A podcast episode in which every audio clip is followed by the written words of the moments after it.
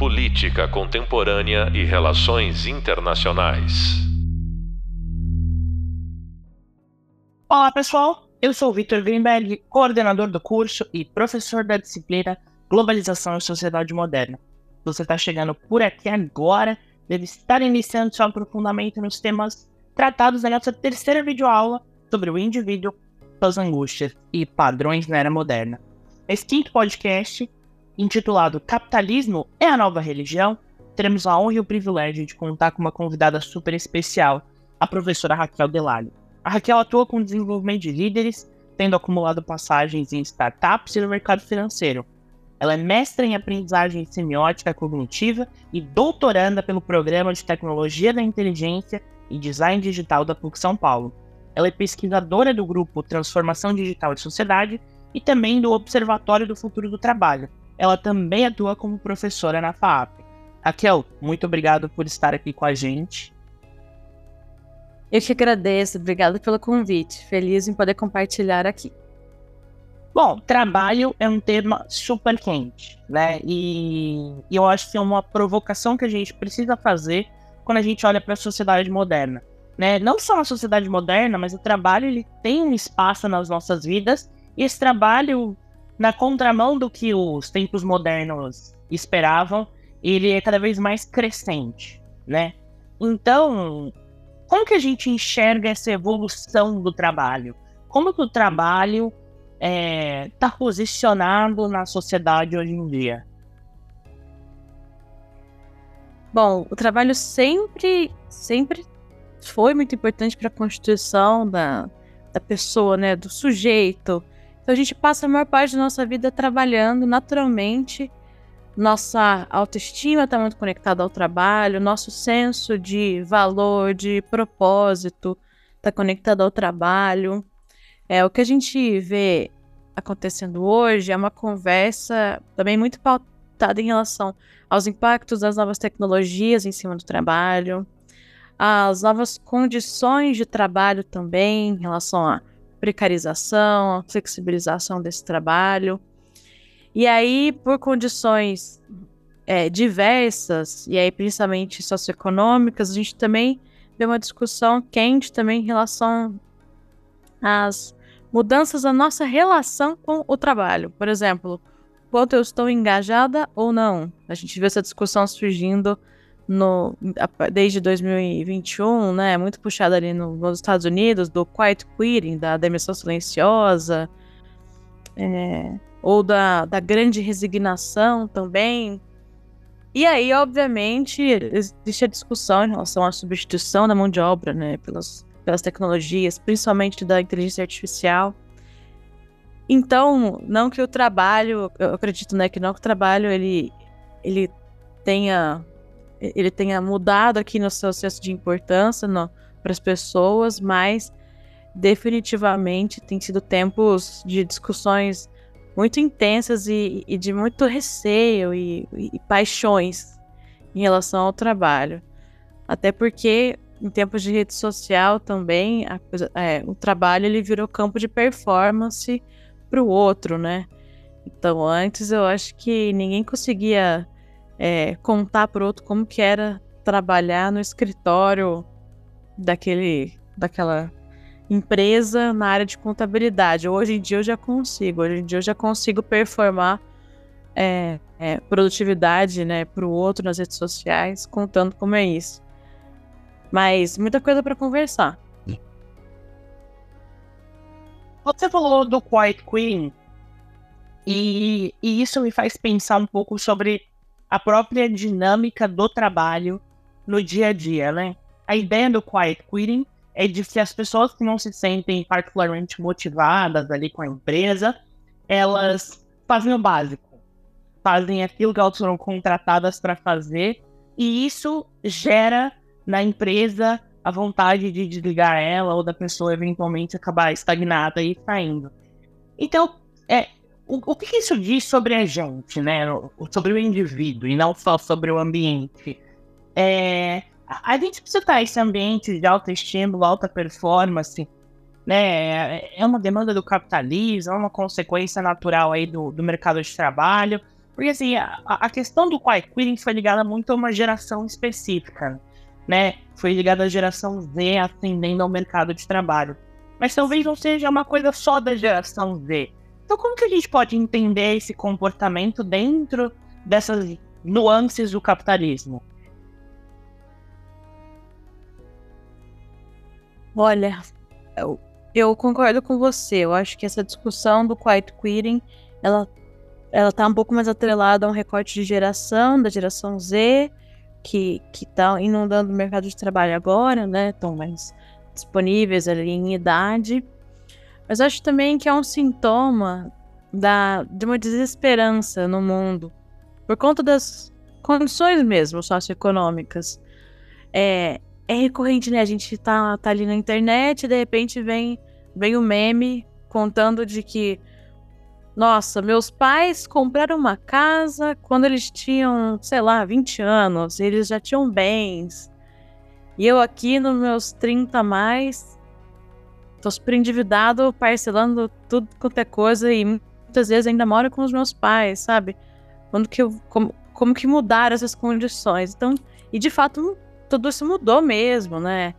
É, a produtividade da mão de obra ela aumentou nas últimas décadas, mas o salário ele não acompanha isso. E aí você empilha crise econômica em cima de crise, você tem hoje é, esse cenário de mobilidade social, né?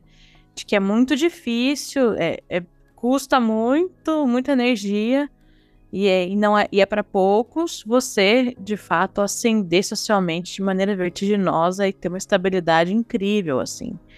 É muito mais difícil do que era décadas atrás. E aí eu acho que quando essa geração que entra para o mercado de trabalho com esse olhar fresco olha para essas condições e vê que, opa, parece que na minha vez está tudo bem complicado, tudo é muito caro e eu acho que vai demorar muito para eu, eu conseguir caminhar aqui com as minhas, com as minhas pernas, né? Em termos de, de condições econômicas. Aí gera esse, esse desengajamento, né? Então é uma das coisas, obviamente. É uma pena, né? Porque perde-se muito em relação ao desenvolvimento profissional. É, quando a gente é muito mais jovem, né? É natural que você se envolva muito no trabalho, que você faça o extra mile, como se fala no corporativo, né? é, que você abrace ali, né? Ou seja abraçado pelas atividades operacionais, porque é elas que vão caber na tua, na tua responsabilidade e no teu, no, e na tua trajetória de desenvolvimento. Mas é, eu, eu, acho que quando a gente olha para a coisa toda, para o quadro todo aqui em relação a, a, sociedade, economia, a gente consegue entender talvez de onde vem essa crise do engajamento no trabalho. Porque o trabalho sempre foi sobre você fazer mais é, por um preço menor, né? Que você pede. Então, essa é a mais-valia. Eu produzo mais do que eu custo para a empresa. Sempre foi sobre isso. E aí, quando eu me proponho a fazer o mínimo, tentar hackear um pouco esse sistema, enganá-lo, aí você tem uma crise realmente do, da, por parte do empregador que agora vai ter que fazer um malabarismo para engajar essas pessoas, não tem jeito. É, seguindo a provocação do título da nossa aula, eu queria falar um pouco sobre o papel do trabalho na, nas nossas vidas, né? A, a ideia de provocar e comparar o capitalismo com a religião, acho que nem é para falar sobre um espaço de culto, mas para falar sobre o significado que o trabalho foi ganhando nas nossas vidas né? Se antes as pessoas procuravam respostas né, nas divindades e na espiritualidade, eu acho que muitos desses comportamentos que você tem escrito fazem parte dessa cultura de buscar respostas nas nossas habilidades tangíveis e intangíveis, como parte do nosso exercício profissional. Então, como que você enxerga essa comparação? É uma comparação justa? Dizer que o trabalho ele pode ser uma nova religião? Não que ela substitui, mas que ela ocupa um espaço que tradicionalmente a gente entende como um espaço da religião? Eu acho, eu acho. Eu vou usar duas obras aqui para tentar responder essa pergunta. E aí, por favor, vá me interrompendo, é pra gente ir trocando.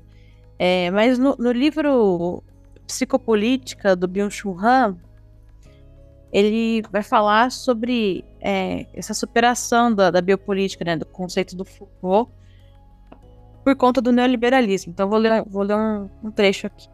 Ele diz o seguinte: que o neoliberalismo, como mutação do capitalismo, ele torna o trabalhador um empreendedor. E aí tem um outro trecho que complementa esse raciocínio. As pessoas são controladas pela técnica de dominação neoliberal que visa explorar não apenas a jornada de trabalho, mas a pessoa por completo, a atenção total e até a própria vida.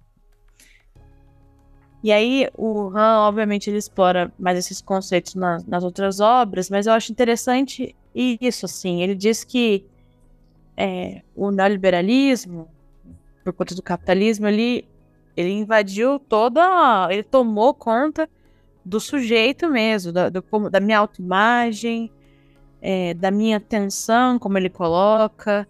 Ele invadiu as minhas crenças, porque agora eu passo a acreditar que eu sou empresária de mim, né, de mim mesma, e que tudo eu posso. Então eu vou me inspirar, e aí eu acho que aí, aí a gente entra para esse território que você trouxe, né, da religião. Eu vou me inspirar nessas histórias individuais de pessoas que foram herói, heróis, né, heroínas, heróis da sua própria história ali, que elas, elas ascenderam socialmente sozinhas, né? É, é, é a trajetória ali do jornada do herói, né? Do, do zero ao milhão, da pessoa que ficou milionária vendendo tal coisa, enfim. Eu vou me inspirar nessas histórias, eu vou tentar emular o comportamento dessas pessoas que elas colocam nas redes sociais. É, é, eu, eu acho que cabe sim essa comparação. E aí tem uma outra obra muito interessante que é de um é um designer italiano, ele se chama Silvio Lorusso. O, o Lorusso, ele tinha doutorado já, ele estava nesse momento, uns anos atrás, né? De completar o doutorado, de estar tá ali buscando um trabalho mais estável e ele fazia frilas, né, enquanto designer. E aí ele foi entrevistado por um jornal, uma revista italiana, e para entender um pouco sobre o momento profissional dele. E ele tomou um susto na hora que essa entrevista foi veiculada, porque o título da entrevista era uma coisa como Para onde foi o sonho italiano? Que retratava um, um pouco dessa desesperança da juventude italiana de, de se formar e de não conseguir ocupar um, um lugar no, no, mercado de trabalho, de, de ser altamente qualificada não conseguir dar esse próximo passo. E aí ele tomou esse choque de realidade e e aí, tentando entender sua própria condição, ele surgiu com esse neologismo, esse, esse conceito que ele dá o nome de emprecariado, que é o sujeito que ele é um trabalhador precarizado, mas ele se coloca como empreendedor. Então, é a figura ali, acho que de maneira mais estereotipada, da, da pessoa PJ, né, que tem que dar seus pulos, a gente bem sabe, né, né, Vitor? como é isso, assim, é, de ter que dar os seus pulos para para ter uma carreira, né, para conseguir ter uma condição de vida boa. E aí é, ele passa a acreditar nessa narrativa que é idealizada dessa pessoa vencedora, que é uma coisa muito trabalhada pelo Byung-Chul Han. Então, é, ele acredita, né, que o emprecariado ele só reconhece em si a esfera do empreendedorismo. O restante, que são essas condições instáveis nas quais ele opera, serve de construção da sua própria narrativa heróica. Então, nossa, eu sou PJ, sim, eu tô aqui freelando, eu sou, mas eu sou chefe de mim mesmo. É, eu vou vencer essas adversidades, isso tudo faz parte da minha história aqui enquanto protagonista para eu vencer nessa vida, né? É, ele coloca também que há uma disforia de classe também, eu não me reconheço enquanto precarizado. É, ele fala sobre a produtividade que é estética, que é, que é também é, é esse culto a uma produtividade performática, né? Então eu vou lá pesquisar todo, tudo que todos os rituais dessas pessoas de alta performance. Elas fazem o quê? Elas acordam às 5 da manhã, elas fazem atividade física, elas leem quais livros? E aí você vai tentando emular isso, né? E reproduzir essa produtividade estética. Até que tudo isso se desmonta, né, Vitor? Se desmonta naquelas, naquelas muitas histórias que a gente vê nas redes sociais de gente alugando carro, jatinho, roupa de grife, que seja, para parecer mais rico do que é na verdade. E aí eu acho que aí se encontra com a religião, sabe? Nessa, nessa coisa do quais são os meus símbolos aqui? O, o, o que, que eu vou venerar? É, eu acho que boa parte está no campo dessa produtividade, sabe? De eu me nutrir dessas histórias para acreditar que comigo vai dar certo. Então, antes, antes de rezar aqui o, o terço, né? Rezar para minha divindade aqui, enfim, religiosa, agora eu vou rezar a cartilha da produtividade. E olhando para o futuro, eu acho que, de alguma forma, sempre existiu a expectativa de que as transformações é, no ambiente de trabalho elas iriam promover uma melhoria da qualidade de vida do trabalhador e mais tempo para o lazer. Depois, isso acabou sendo ocupado por uma espécie de medo dos avanços tecnológicos, de que as automações e algoritmos iam acabar substituindo os seres humanos dentro das relações laborais.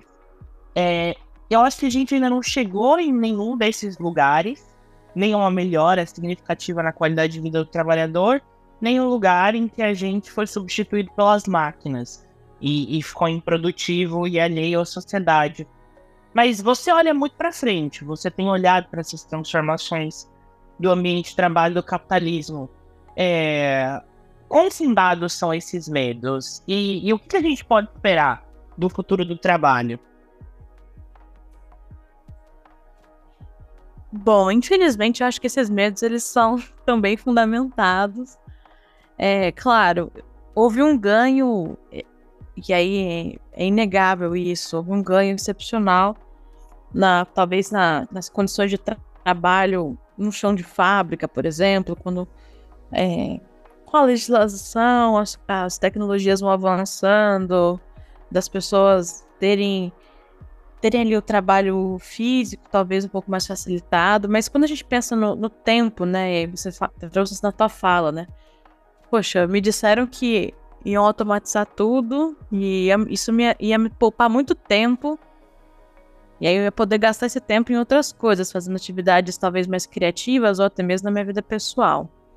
Nisso eu pouco acredito mesmo, porque a gente tem tão. E aí essas obras falam sobre isso, né? O Schuhan fala sobre isso, o Silvio Lorius fala sobre isso.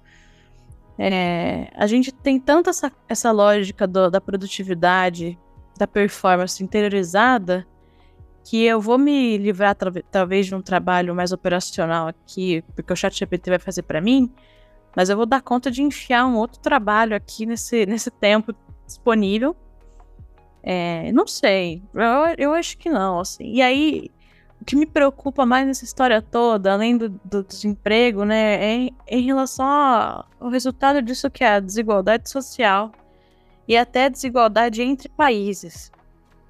Quando você tem é, uma alta qualificação dessa mão de obra, é obviamente você consegue realocá-la em trabalhos talvez mais complexos, de que exigem esse esse alto grau de sofisticação na, no manejo de máquinas mesmo, ou de outras funções, de ter que aprender outros trabalhos.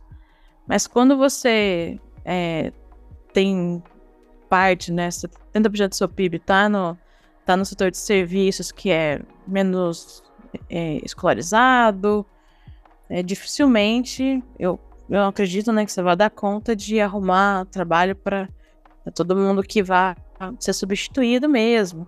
E aí, quando você para para pensar isso a nível países, a situação ficou mais complicada, né? Porque quem é que vai dar conta também de substituir, de automatizar tanto a tua, tua produção para baratear custos?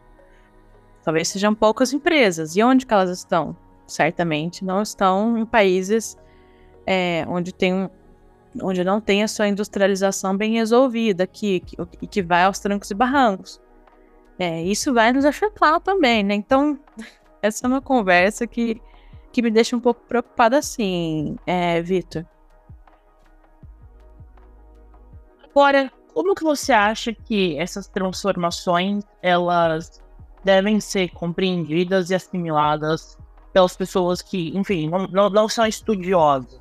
Né? Eu acho que no final do dia, é, você não dá para esperar que todo mundo pegue um livro ou ouça esse podcast e, e se sinta transformado para enfrentar os desafios, porque as mudanças elas estão com ondas, né? Vamos dizer assim. É, como que essas coisas que a gente está discutindo de fato se materializam na prática? Como que essas transformações elas podem acontecer nas nossas relações com o trabalho? Como que a gente pode surfar essas transformações que o macroambiente de trabalho tem sofrido no capitalismo? É, pela ótica de analistas, né? Pela ótica de pessoas que estão ativamente observando com criticidade o, o ambiente do trabalho. Uhum.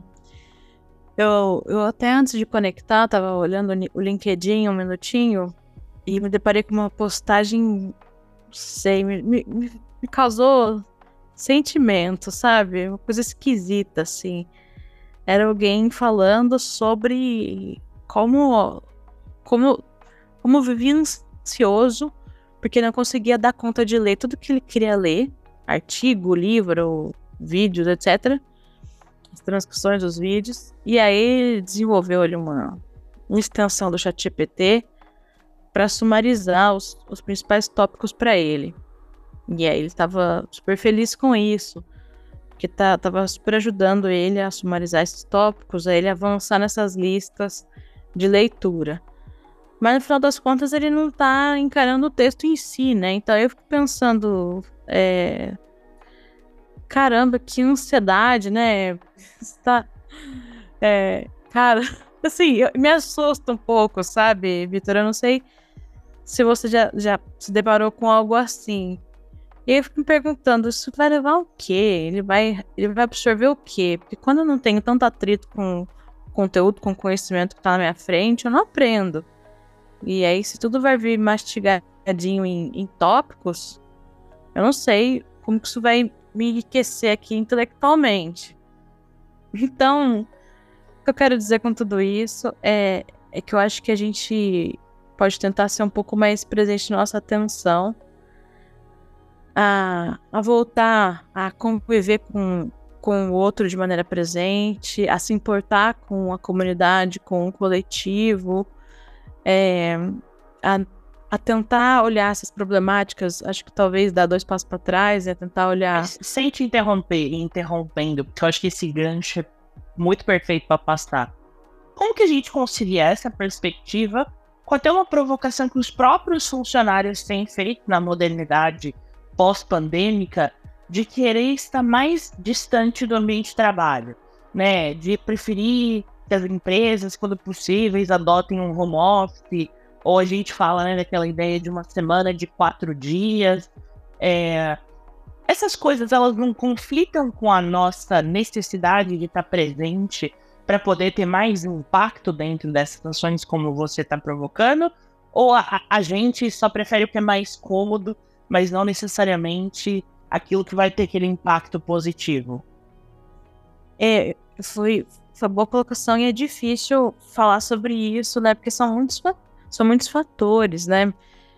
Por exemplo, tem uma, uma outra questão que me preocupa, que é que é toda a história do cuidado. As pessoas estão tendo cada vez menos filhos.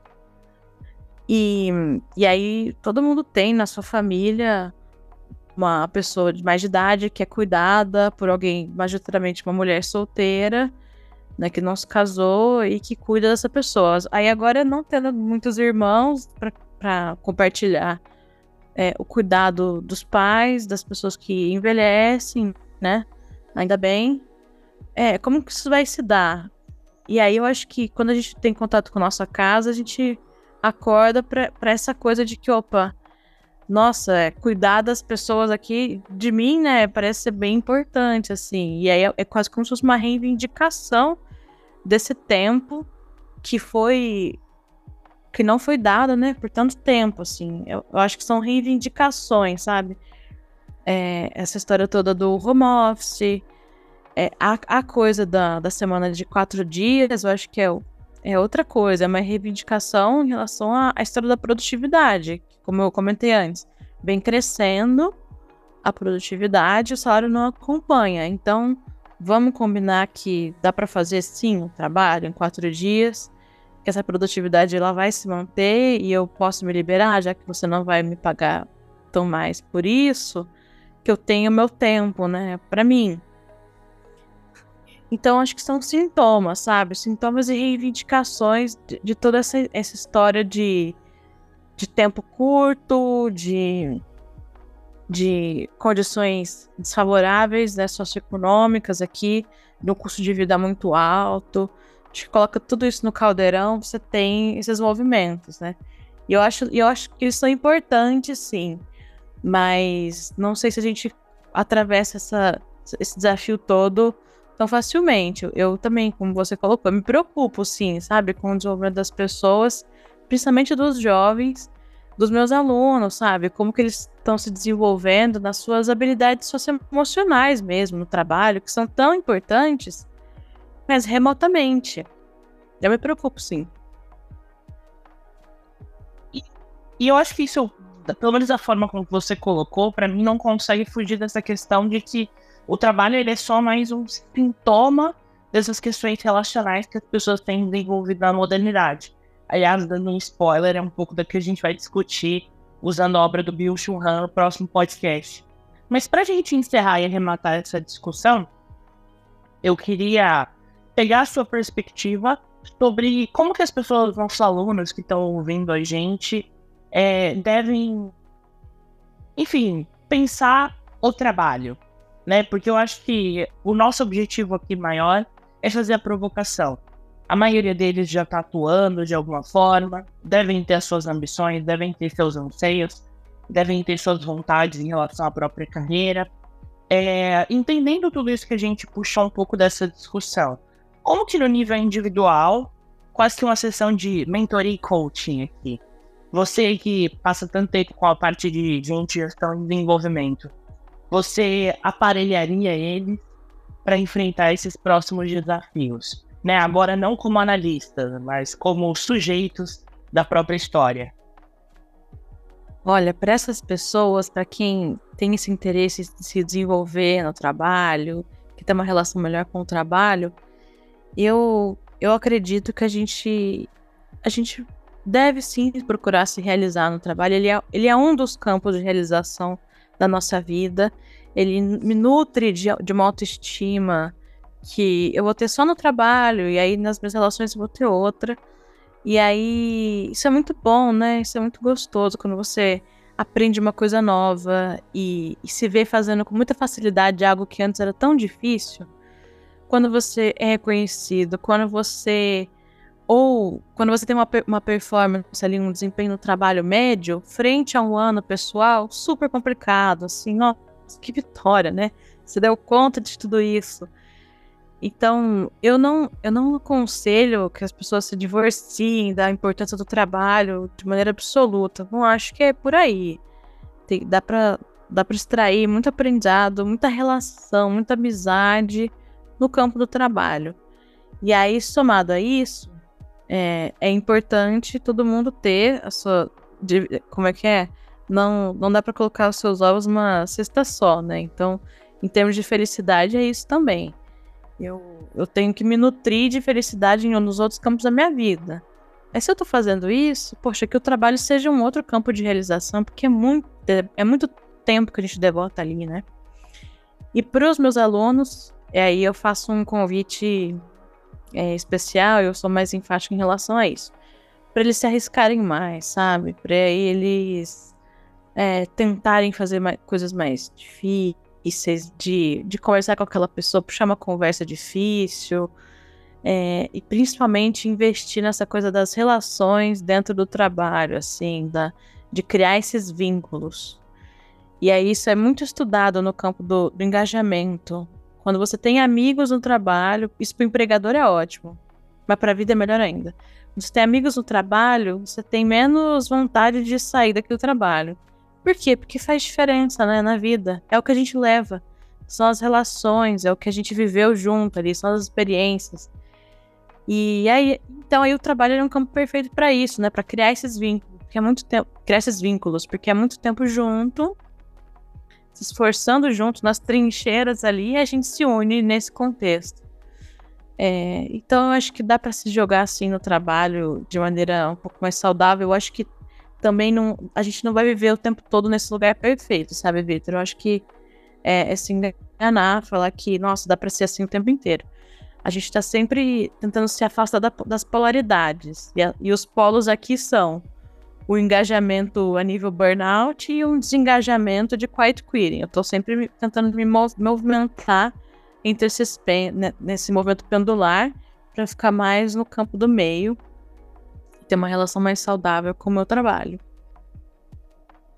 Raquel, não poderia nem te agradecer por todas essas discussões super profundas e super interessantes que a gente fez aqui.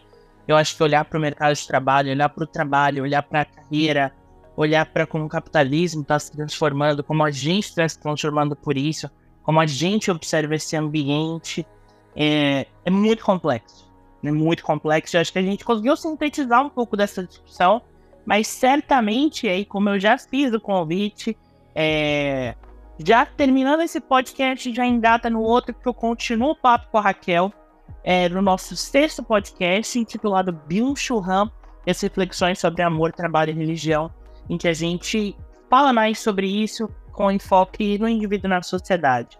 Então, Raquel, de novo, muito obrigado e a gente já fala com eles mais um pouco. Até já já, eu que agradeço pelo convite. Até a próxima. Até mais, pessoal. Política Contemporânea e Relações Internacionais.